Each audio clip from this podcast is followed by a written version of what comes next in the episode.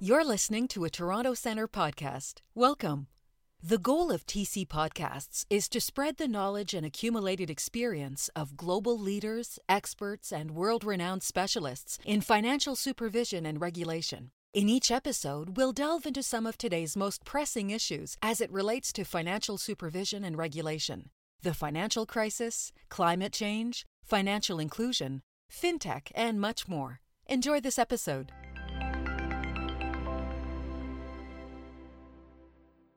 Hello, everyone. I am Babak Abbasadeh, CEO of Toronto Centre. Welcome to the executive panel on addressing greenwashing in financial services, a conversation we've been looking forward to have for a very long time. Since our establishment in 1998, we have trained more than 20,000 financial supervisors from 190 countries and territories to become change agents for building more stable and inclusive financial systems. I would like to thank our key sponsors, Global Affairs Canada, the Swedish Sida, and the IMF.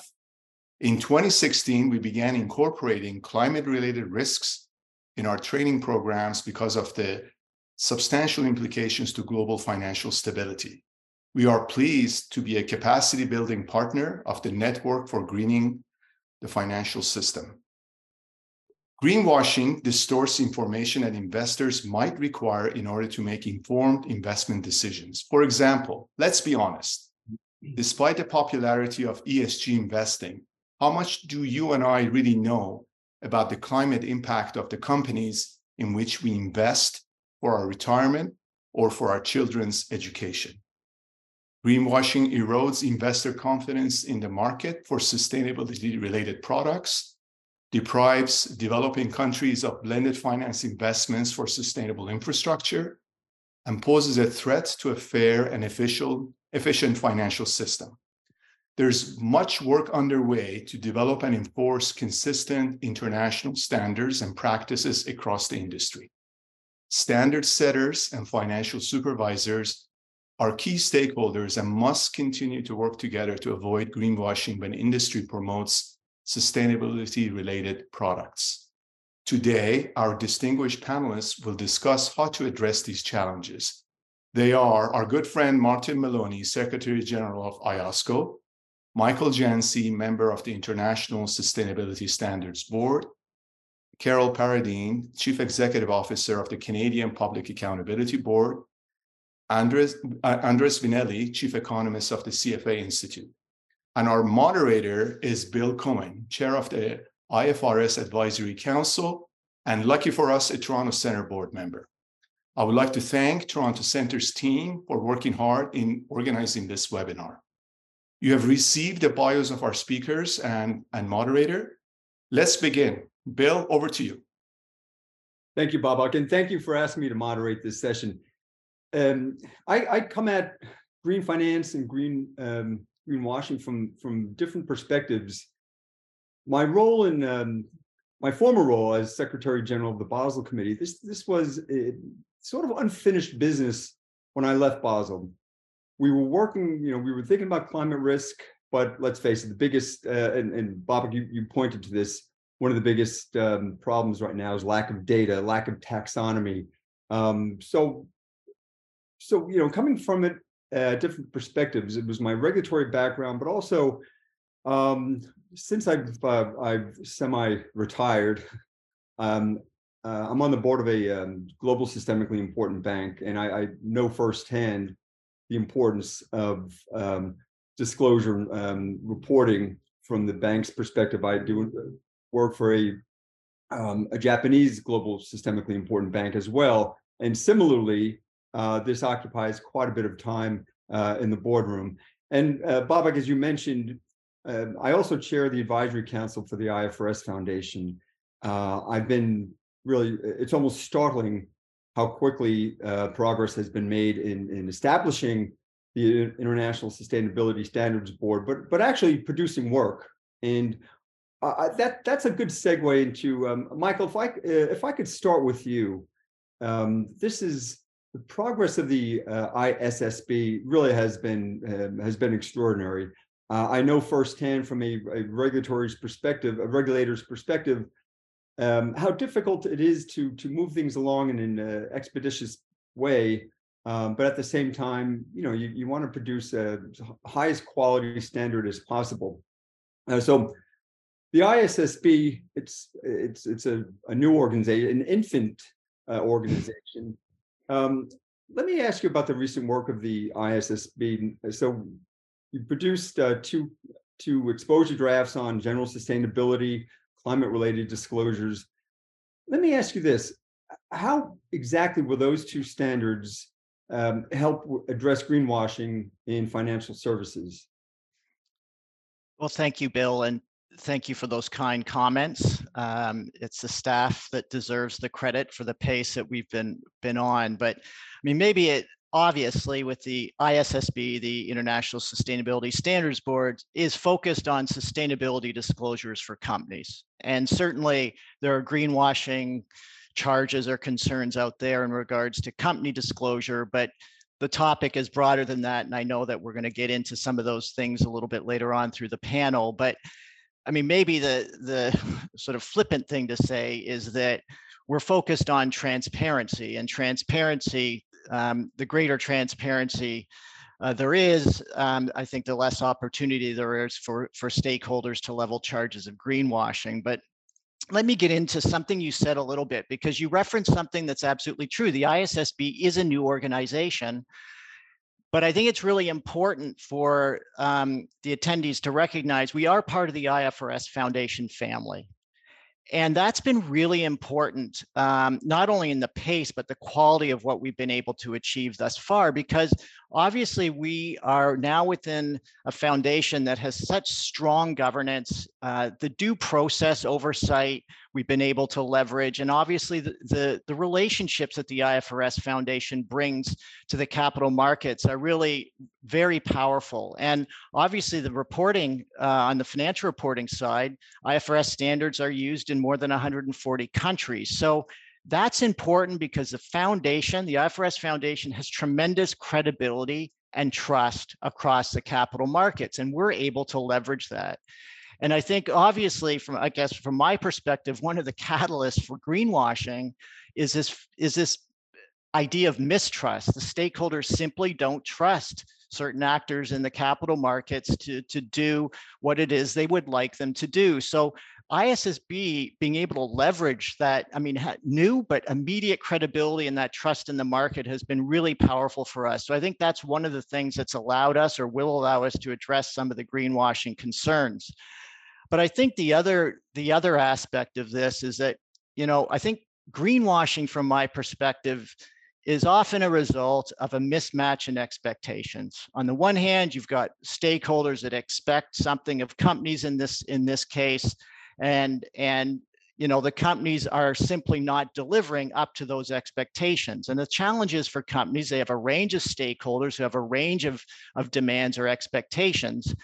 So we're not going to be able to address that entire spectrum at ISSB because our focus is creating high quality, globally aligned standards that are focused on our primary user base, investors, lenders, and other creditors. So that single materiality perspective. But by bringing globally aligned, high quality, comparable standards, we really do believe that we're going to be able to address that gap between the expectations of the market has of us and what the company is going to deliver. And by narrowing that gap, again, I think we're addressing greenwashing. And we can get more into this to the extent people would like, but we are very focused on establishing that global baseline so that jurisdictions can take the ISSB standards, they can build around it in a way that they need to for their jurisdictions, but that global baseline of comparable high quality disclosure standards is really key for us. And I think it addresses some of the challenges around greenwashing. We have a great deal of focus on interoperability here. I think one of the problems too that's led to some of the charges of greenwashing is that we've had this alphabet soup of largely voluntary disclosures out there, and that is confusing for the market. Companies are disclosing to different standards in different ways and different formats, and when there's confusion and complexity and costs in the market, that leads itself to confusion. It leads to charges of greenwashing. So the fact that we're bringing this alignment and working very hard to do that, I think, is important.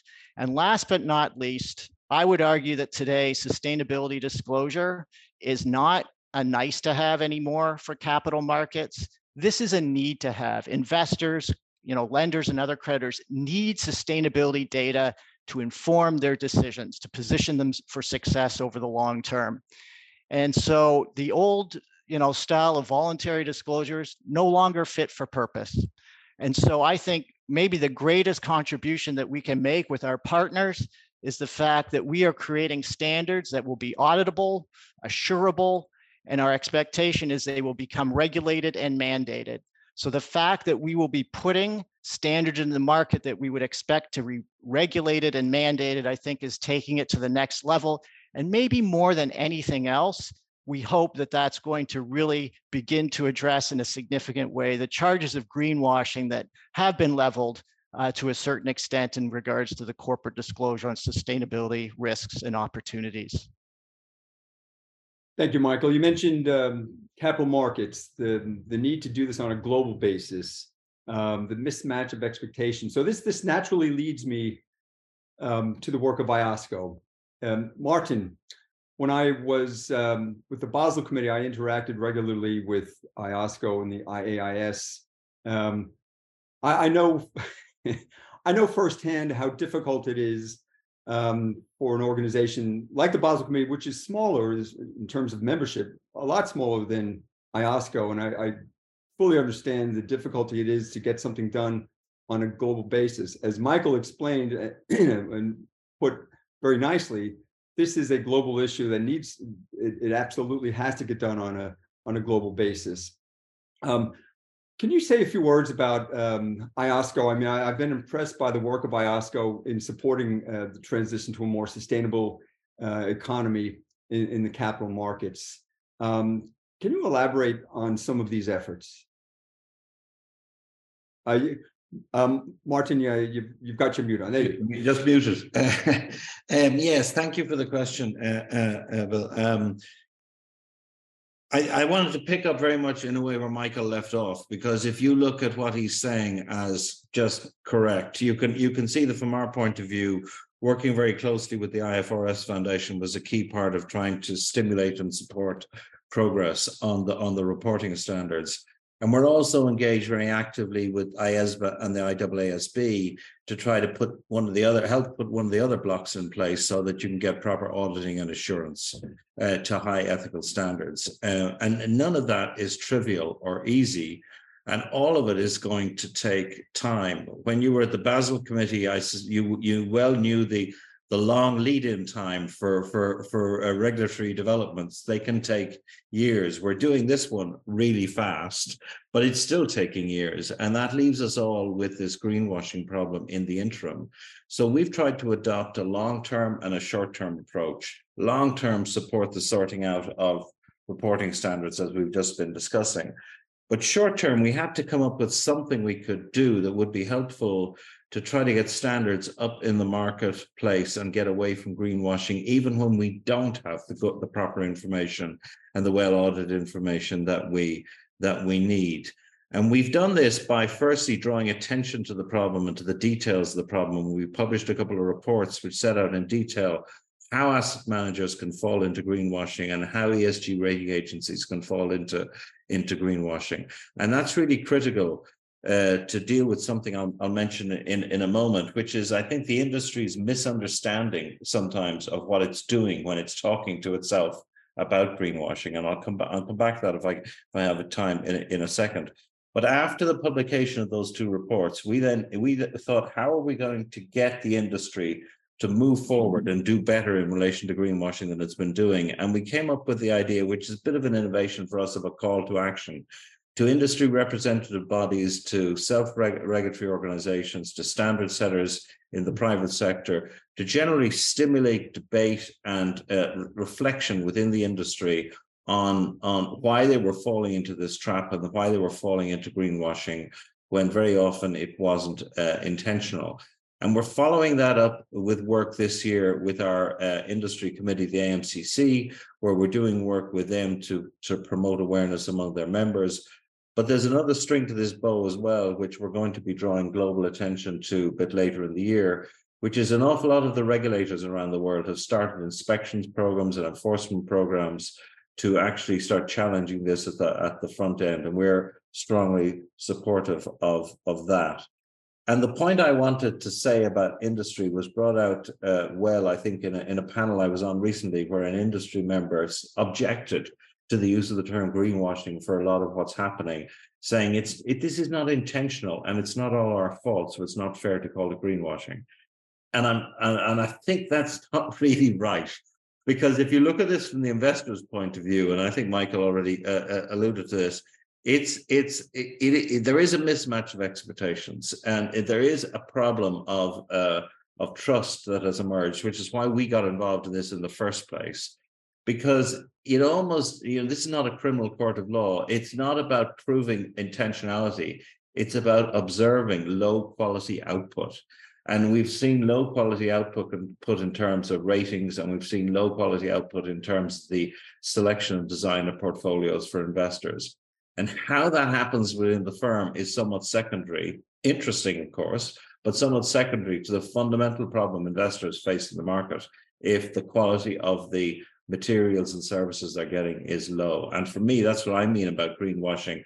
And very often the debate we have to have with industry is about getting them to accept responsibility for that large area of activity, which is in between, on the one hand, intentional deceit, and on the other hand, getting it right. But in between those two, you've got a large spectrum of possible activities where you end up getting it wrong for a wide variety of reasons. And in my book, that's all greenwashing. Yeah. Thanks, Martin. Carol, I'm going to move to you next, because we heard from Michael, and Martin has echoed topics like assurance and auditability. Carol, as the head of the Canadian Public Accountability Board, so you're responsible for overseeing public accounting firms that audit Canadian reporting issuers. Tell us a bit about CPAB's role on ESG and fraud, and how do you see greenwashing in that regard? Yes, thank you. Fascinating discussion so far, and I think it links in a lot between the discussion on fraud that we've had for a number of years. By way of background, the Canadian Public Accountability Board had its 20th anniversary this Saturday. We were established as a Canadian response to significant U.S. business and audit failures, most notably Enron and WorldCom.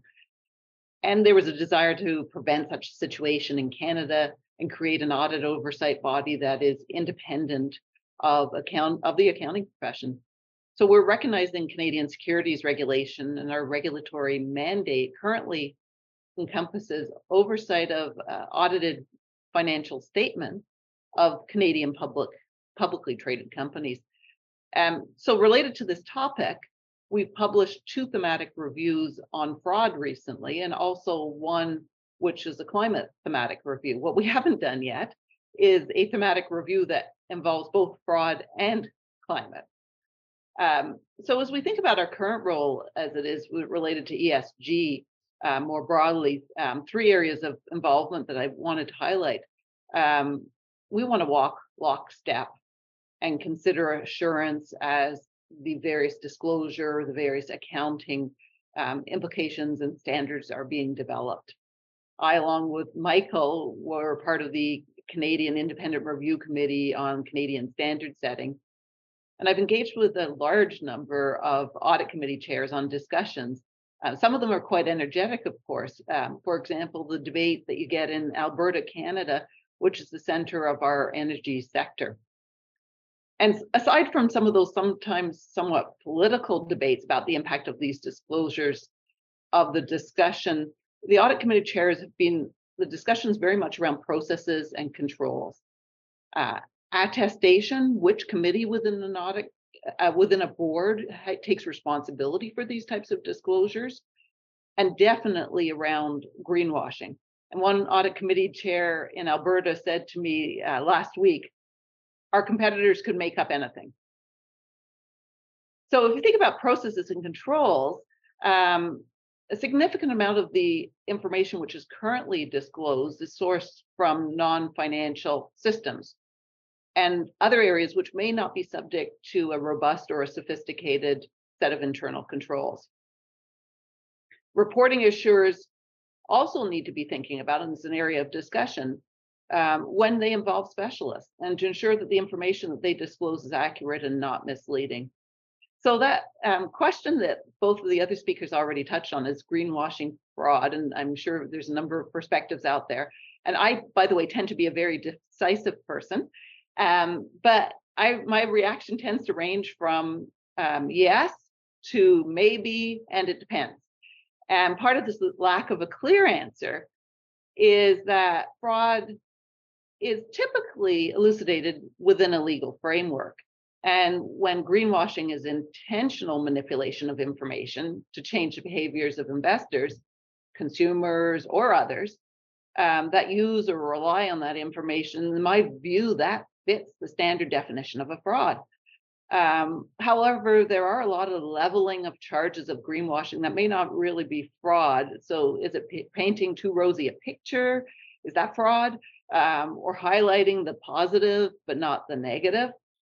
And as public appetite for sustainability reporting increases, and this has more prominence, there's increased pressures, of course, on companies to disclose the information in a fair and transparent manner. And in cases where firms are intentionally overstating their green initiatives or their commitments to a net zero plan or deceiving investors, then to me, greenwashing would definitely be considered to be fraud. However, there's also a risk of companies knowingly disclosing inaccurate information. So that's unintentional because of the systems and processes around gathering that information, or that the information is more aspirational in nature, which could be quite high when you're looking at this new sort of emerging disclosures in this area. And of course, there's significant demand by investors and others. So to me, this highlights why we need clear, consistent standards, why we need verification, and why we need regulation. Thank you. Thank you, Carol. Last but not least, Andres, so we've heard so far, the difficulties with the newness of everything. There are no global standards. There will be soon. There's not consistent data. There's not high quality data. Carol just mentioned the importance of processes and controls. So all of this is new for preparers, for risk managers, for regulators. But this plays perfectly into the remit of the CFA in providing an education for financial professionals. So I'd like to hear from you, Andres. How does the CFA Institute address this challenge of greenwashing? I know the CFA Institute recently released its ESG disclosure standards. How could those standards help address the greenwashing issue in financial services? Well, bonjour, buen dia. I'm delighted to be here this morning. We at CFA Institute are doing several things in this area. As you mentioned, Bill, we have the voluntary disclosure standards, but we also do quite a bit of training and research and policy engagement. Now, the purpose of the global ESG disclosure standards for investment products is to facilitate fair representation and full disclosure of investment products, consideration of ESG issues in general and climate in particular. When those products are fairly represented and fully disclosed, investors, consultants, advisors, distributors can better understand, evaluate, and compare investment products. So the potential for greenwashing greatly diminishes. And we offer a number of tools and resources that anyone can find online to streamline implementation. But a crucial aspect of this conversation, I think, is the issue of human capital that truly understands and can be helpful in this matter. So What we do is we also train practitioners. We have an ESG certificate, a course on climate investing, and the newly revamped CFA curriculum gets more and more into this topic. So over time, we think that we are raising the bar, but you know, as Marty said, many of these things take a lot of time. One other thing that we're doing, Bill, is to do actual research on greenwashing, and I'm hoping that by the end of May, probably by early June, we will have some research out where we went out and analyzed some investment products out there available to regular public. And we found that, for instance, in North America, about 50% of products have some type of greenwashing going on. And a lot of this, as Carol rightly pointed out, is not necessarily fraud, but I like the framing that Marty gave, which was low quality output, regardless of intention, perhaps. But there's a lot of that going out there. So we want to be able to point out to those instances, but also we want to have a contributing role. So we're working with PRI and GSIA to harmonize some of the ESG terminology, because part of it is the alphabet soup problem, not only of organizations, but words that we use to describe different approaches to sustainable investment. And finally, I have to say, public policy has a great role here. So we are, we don't want that, you know, we want to make sure that voluntary activities do not in any way crowd out the important role for policymaker and for regulation in this area. So we are working actively with policymakers and regulators through diversity of processes, just to push the envelope in this area, which is very, very important for investors. Thank you. Thanks, Andres. I mean, this is certainly one of those areas that you know, people talk about private-public initiatives, and you know, this is certainly one of those areas that it does require input from the regulators. Certainly, there's a private sector effort that needs to be made here. That statistic you quoted, the 50% of 50% greenwashing. At first, it somewhat startling, but then I think of some of the organizations with which I'm involved. There's just, of all the financial services firms I speak with, both on the banking side and the insurance side, I have not yet come across one firm that has said to me, you know what, we think we do the best when it comes to sustainability reporting and green finance. I haven't come across a firm that says we are the leaders. Everyone asks me, what are the other guys doing? Are we behind? Where do we need to catch up? So there really is a massive effort required in both public sector side and private side, and Michael, if I can turn back to you, it's, in this, you know, in this vein, with my work for the IFRS Advisory Council, our agenda, the agenda for the group I chair, that's been dominated by the work of the ISSB, and progress has been, as I mentioned before, progress has been remarkable in the very short time that the ISSB has been established. You're about to, well, you've announced recently that you'll be finalizing the corporate sustainability reporting standards. How directly, Michael, how do those reporting standards directly contribute to the conversation that we've had so far today? Well, maybe I'll just highlight three things quickly. And one, we don't do this alone. I mean, the ISSB isn't on an island, so we've heard a lot about the connectivity and interrelationships, and it's how they work together to address these issues.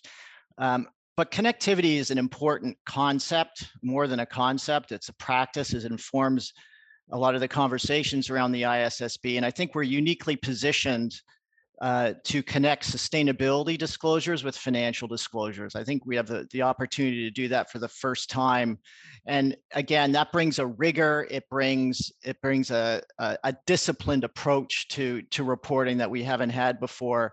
But I want to use connectivity in a slightly different way here too. And I do think that the standards will have some knock-on effects, positive knock-on effects. And I just want to point to something you said, Martin, because I should caveat this by saying in a former life, I was the founder and CEO of one of the leading global ESG ratings firms. And, you know, in that position, I was grateful for the work that IOSCO did in regards to, you know, highlighting some of the challenges that ESG ratings firms have and some of the challenges in the market.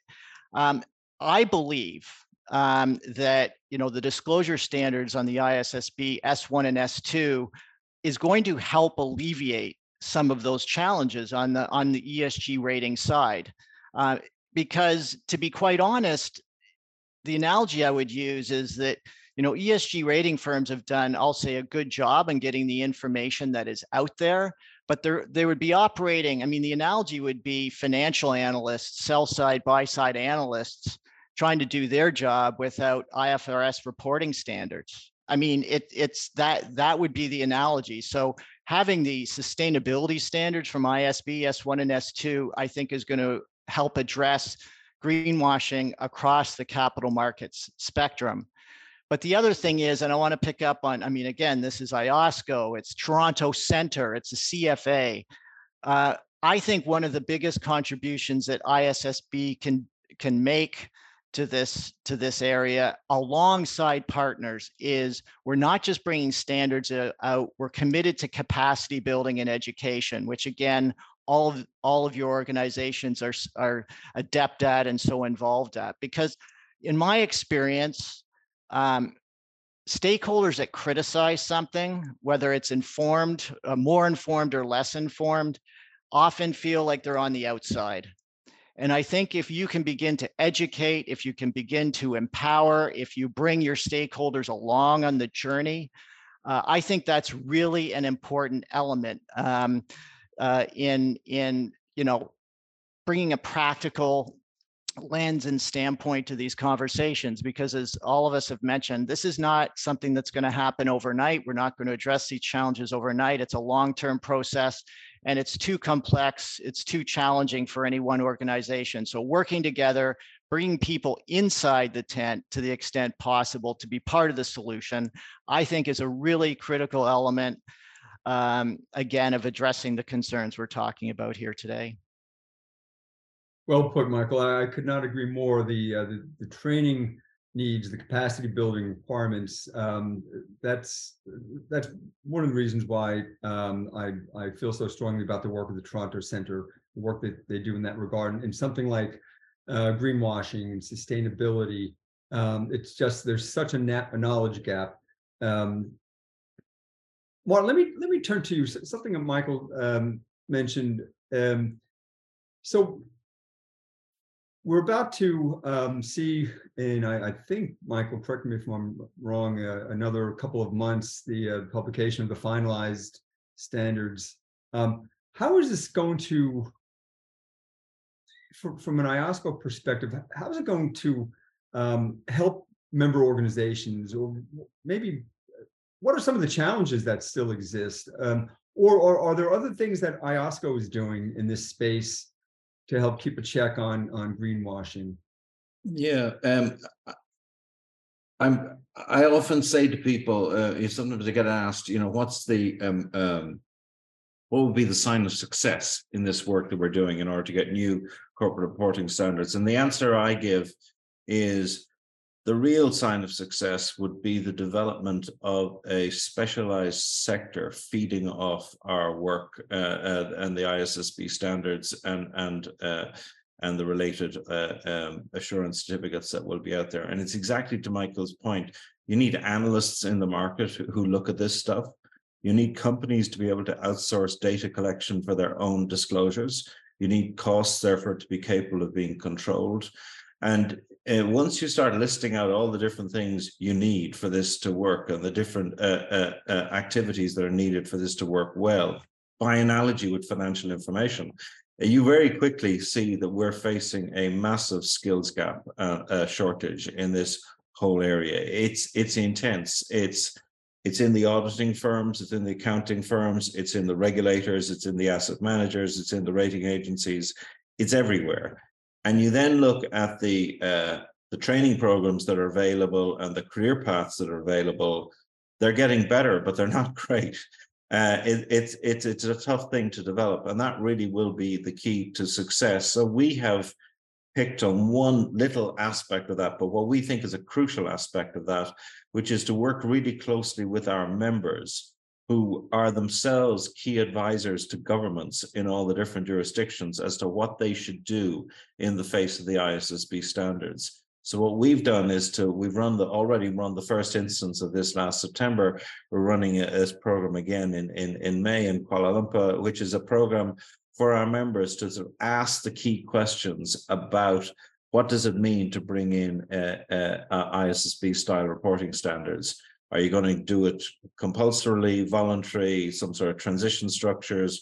Who is the regulator going to be? If it's only going to be listed companies, maybe you want to use the stock exchange as the regulator. If it's going to be mandatory and economy-wide, obviously it's more likely to be the regulator who's our member. And so on. And you get questions like that. And there's also a lot of questions specific to emerging markets that they've got to think about, which is they've particularly got to think about cross-border capital connection issues, which are really crucial for a lot of emerging markets, and understanding the answer to what I think is one of the most important questions is, where do you want to situate yourself? Do you want first mover advantage? Do you want to wait until it's become a mature model that you can then just adopt because you're afraid you don't have the resources domestically to build it yourself? Or do you want to position yourself somewhere in between? And that often for emerging markets relates to their overall framework of ambition in relation to building capital markets. And we plug our program relating to the IAASB standards into that wider program of work we do with them to help them to think about how they want to build their capital markets and what their level of ambition is. Thanks, Martin. This is a critical point. So it's one thing to develop a global standard, but it's quite another to implement it, adopt it at the national level. And then even at the national level, there are special considerations for, you mentioned emerging markets, but there are others. And again, this points to the knowledge gap and the difficulty of getting these standards in place and in practice. By the way, I'm conscious of time. We've got a good size participation in today's webinar. I'd like to leave a few minutes at the end to hear some questions from our guests. But before I do, Carol, I do have another question for you. On this theme of this information gap, this knowledge gap, I know CPAB has recently conducted a climate thematic review. Can you share the results of that review? What was that about? What were some of the highlights? Yeah, no, absolutely. So our review was focused on understanding how financial statement auditors are evaluating the impact of climate-related risks in their financial statement audits. So we looked at 66 audit files that were already part of our selection for inspection in our regular regulatory work. And it was across a variety of industries. And included in that was interviews with the big four Canadian audit firms, and for those within the firms that were responsible for the delivery of training and guidance in this area. And really what we wanted to do was get a sense of the current state of climate matters, how it was assessed in regular financial statement audits now using existing standards. So, for example, where that would be of particular relevance are things like asset impairments, how that's impacted by climate change. Asset retirement obligations always has had an implication in it, risk disclosures, going concern assessments. So our observation, very high level from this thematic review, was each of the four largest firms in Canada had specific guidance and training material to support the auditors in considering the impact of climate-related risk. The quality of the resources did vary across the firms. There was a range of guidance, of training available. But in many cases, the firms, and this was 2022, were in early stages of developing their approach. In most of the files that we inspected, we noted no change to the audit approach to respond to the climate-related risks. So they had guidance and some level of training. It wasn't showing up yet in the audit files, in most of the files. And when they were being considered, when the climate-related risks were being considered by auditors as part of their assessment, the extent and the quality of the work of how that was brought into the audit were actually varied significantly. So what we've done with this is we've met with the firms, we've provided them individualized feedback and encouraging them to proactively prepare their teams to consider and address climate-related risks in the audits and increase their level of monitoring of how the work is being performed in this area. Interesting, Carol, thank you. There are so many players in this space, and as a former regulator, sometimes people are surprised to hear me say that a private sector solution is often the best solution. Not in this case, though. I do think that this is a case where we do have to have a maybe some momentum that's started by the official sector, regulators, standard setters, auditors, overseers, shall I say. Andres, before I open it up to our audience, I do have a final question for you. So on this panel, you've got the unique perspective of got Michael, Martin, and Carol, who are I guess you could say that group of the official sector. From your perspective, what would you ask of the official sector, policymakers, standard setters? Regulators, supervisory authorities, what's needed from the official sector to address greenwashing practices in the financial sector? Well, Bill, first I want to say that I feel that we're at the beginning of a virtuous cycle and that we are on the right track in the sense that we are actually addressing these emerging risks and opportunities. The question is then, how do we keep the momentum? And I feel there's two things that we can do, and we're collectively, I think, on the process, but we need to really focus. The first one is increasing the rigor of what we're doing, and the second one to be more general in both the language that we use, rigor and generality, also in the standards, and hopefully in a way that is harmonized around the world, because this is a global problem. We all think that our jurisdictions are somehow special. In this issue, I don't think they are most times. So what does it mean to be more rigorous in this and more general? Exactly. So I would say in two ways. On the issuer side, of course, we want clear disclosures. So three things, right? Science-based, harmonized around the world, and with assurance building. I feel strongly about this. I'm a former assurance regulator. And if a CEO is out there talking a good game, I want to make sure, as Carol was mentioning, that the right assets are impaired. They have to be impaired in order to have some correspondence between wards, disclosures, and financial disclosures in particular. Are the amortization schedules adjusting to that reality that management is actively talking about? Those kinds of questions. So how about generality? I would say generality not only in terms of comparing standards across countries and continents, I guess, these days, but also including across different asset classes. And this is not just equities and fixed income, but also private investments. I mean, we live in a world where a lot of money is being allocated to private assets. We want to make sure that private equity, venture capital, private credit, hedge funds, they're also engaged in this process. So there's a level playing field for all asset classes. So I think that we need to elevate that conversation. Now on the financial intermediaries section we care so much about, I think that there's a need to be very clear about how firms incorporate risks and opportunities in the investment process.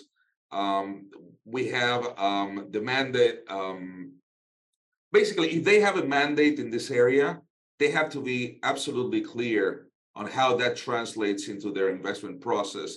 This is something that is not always happening out there. And there has to be absolute transparency in reporting, not only of financial returns, and our standards talk all about that, but also, are there other relevant measures that are non-pecuniary, right? That about outcomes. We want enhanced disclosure in that area so investors can allocate capital as they please.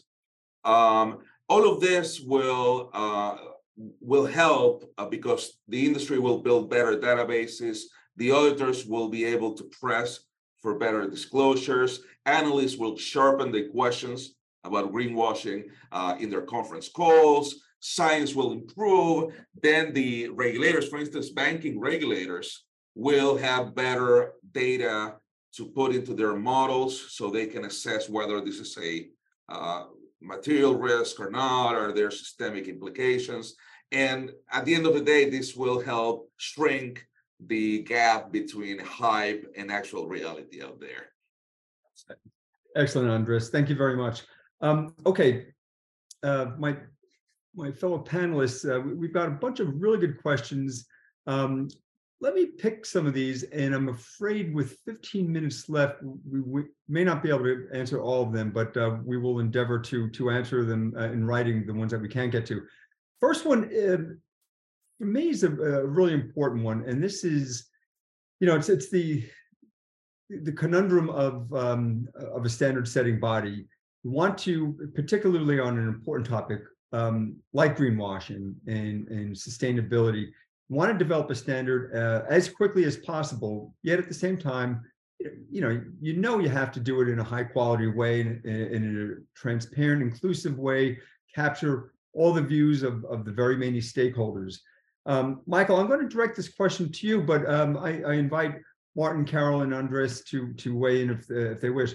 This is a question about coordination. Arvind Bachel writes, the Sustainability Accounting Standards Board, SASB, had a head start on sustainability standards. How has the ISSB coordinated its work with SASB so that there is congruence with international and U.S. standards? I mean, at the end of the day, once the standards are published or finalized, the goal is as wide adoption as possible. And so there's got to be buy-in from all the different stakeholders. Michael, what do you think about the coordination with SASB? Well, I think it's a great thing. And in fact, for the ISSB, part of the reason we were able to go at a good pace is because we didn't start from scratch. We were leveraging the good work of other standards and so on that have been out there for a long time at a great deal of credibility, including SASB. So in fact, and I say this as a proud former board director of SASB, which then became the Value Reporting Foundation, SASB and the industry, the SASB standards are now part of the IFRS Foundation family. So the IFRS Foundation, or the ISSB, acquired the Value Reporting Foundation, which was not only the SASB standards, but the integrated reporting and integrated thinking side as well. Also acquired the Climate Disclosure Standards Board. So this was part of the effort on behalf of the foundation and the ISSB not to contribute to more alphabet soup or this greater hodgepodge, which was the beginning of the alignment. So, you know, the Task Force on Climate-Related Financial Disclosures, a central component of our standards, both S2, which is climate first, but not climate only. It's also an integral part of S1, which is the general sustainability disclosures. But SASB is a central component of our disclosures because that industry-based disclosure is so critical for our primary user base, investors, creditors, lenders, really want that industry-specific understanding on the disclosure side. So couldn't agree with you more, and SASB is a great example because it's part of the family. Thank you, Michael. Let me thank all of the participants in this webinar for some excellent questions. I see one that's of particular interest to me, and then it's the question of what's the board's role in the oversight of greenwashing, short and longer term. Let me open it to the panelists, because we really haven't touched on so much the role of the board, which as we're seeing with a lot of the financial system stress in the last month or so with a couple of bank failures, the role of the board is critical, and just more examples of why it's so important to have an engaged, effective board. Anyone like to weigh in on the role of the board when it comes to greenwashing? I might say a couple of things, maybe. I think it depends a bit on board of what. So if it's the board of a fund, I would be hoping that the board would take, given everything that's been written about this topic, they'd be taking a direct interest in the marketing materials that is being pushed around there. The promotion of them as a possible investment vehicle. They would understand it in some significant detail, and they would either themselves or through getting some third party to help them, get somebody to do a bit of challenge on it and get them to a point where they think, yeah, that's okay, we're not being misrepresented, we're not being represented as having achieved something which nobody in the market is achieving, but we're pushing our product in an open and transparent way, and there's nothing wrong pushing your products. It's only wrong if you start misrepresenting what it is you've done in terms of design of that product. When you look at the point from the point of view of an asset manager, particularly a large asset manager, I think there, if you ask yourselves why this greenwashing has occurred, when it has not been intentional fraud, let's say, you come back to culture again and again as the main issue. And in many asset management firms, there are different parts of the organization which have different cultural weight, and boards get to assign the weight to the different elements of their organization. And you're inevitably going to have a bit of a tug of war within an organization when they face investor demand as they have faced in the recent past. And in the end, it's for the board to intrude sufficiently that it sends the right cultural messages right throughout that asset management firm. And the same sort of argument could apply in relation to some of the larger rating agencies as well, in order to so the right people, if I can say it this way, win those culture wars internally in order to get that organization into a healthy position rather than one where they're covering things up or just not explaining exactly to investors what's on offer. Good. Thank you, Martin. Bill, can I just add something too in the role of the board, and couldn't agree more with respect to what Martin said. From a corporate perspective, again, governance is just so critical to understand for our primary user base, and that was one of the reasons we adopted the, I would call it the architecture of TCFD, the climate related financial disclosures. It's really core content. That's what we call it for both our general sustainability disclosures and our climate disclosures, that framework of governance, strategy, risk, metrics, and targets. And so we have a great deal of focus on disclosure around the board's role and that governance role. We're not being prescriptive, but investors, our primary users, have said unequivocally, it came back very strongly through our consultation process, that understanding the governance of companies and how they're identifying and managing these risks and opportunities was really critical. And it even sort of, I think, lends itself to the questions about ecological illiteracy. And that is a broad issue, but there are certainly from a primary user base, they want to know the extent to which the board as a whole and individual directors have the skills and the capacity and the understanding to deal with these issues more broadly. So that is one element of the disclosures you're going to see from the ISSB, is companies needing to disclose the extent to which their directors, the board directors, are charged with that oversight, have the appropriate skills and capabilities to deal with these issues. So again, not prescriptive, but it's the information then that our primary users can leverage and can use to make their own evaluations in regards to how they wish to allocate capital. You know, if I may, one of the issues, you know, Michael, you mentioned the issue of literacy in this area and human capital by extension. But I would say that there's a lot of that, but also it's a matter of just greater focus and analysis. For instance, we are finding that many funds do not disclose that a new fund that is on sustainability matters. It's been actually an old fund that's been repurposed into the, which is fine and dandy if you actually talk about it, right, and disclose to the public and all that. So that is not about literacy. This is about having a tighter set of governance and oversight, and the board has a role in there. The other area is what I think Marty was mentioning rightly, which is the different cast of characters that you need in order to get this. It's not just one part of the investment firm.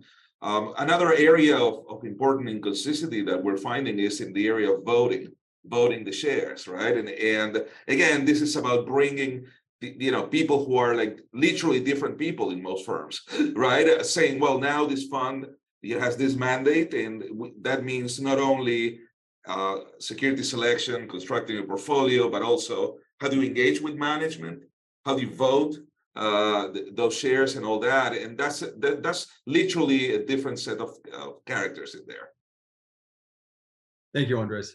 This is so.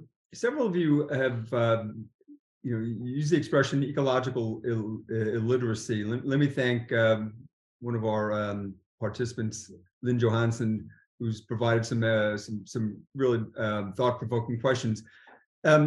She mentioned greenwashing. The root cause of greenwashing is ecological illiteracy. If our focus, the official sector response is better sustainability reporting, what's the opinion of the panelists? Will this actually help address that root, the root cause of greenwashing, which Lynn contends is ecological illiteracy? Are there other, I talked before about training, the importance of training, capacity building. Are these efforts that are required in addition to better reporting of, better disclosure of green finance and sustainability? I can only say yes, and that we've been in direct conversation with the IAASB about their capacity building work. We're doing our own capacity building work. I find the term capacity building, I don't think I used it a lot about a year ago, but it's become almost a term of choice at this point. We're all trying to get ourselves into a space where we can start to engage with some of these issues. It wasn't too long ago where people were scratching their heads on, and perhaps many of them even at COP sessions, as to what Scope 3 emissions were, we've now moved beyond that, but we all have a very long way to go. I consider myself ecologically illiterate to a point, and I've got a lot to learn, and I suspect we all have to keep at it. Well put, Martin. And this, again, this plays into the strength of the Toronto Centre, which provides capacity building and training for financial sector supervisors. But there are investors, auditors, preparers. I mean, the list is a mile long as to the training that needs to take place when it comes to these issues. I have the last question. Any views on rating agencies? What should be the role of a rating agency in addressing greenwashing? Or is there a role? Well, maybe I'll weigh in here with the caveat that I provided before, that I was involved in that industry.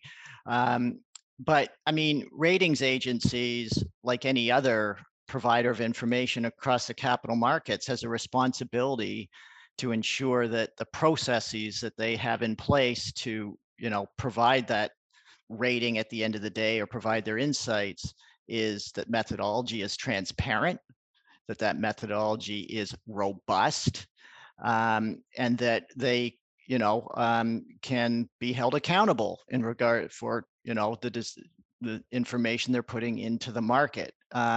So to do that, they need the assistance of, you know, good quality, verifiable standards and those types of things. But of course, I mean, from my perspective, they have, the ratings agencies have an important role to play, and that they're willing to play it.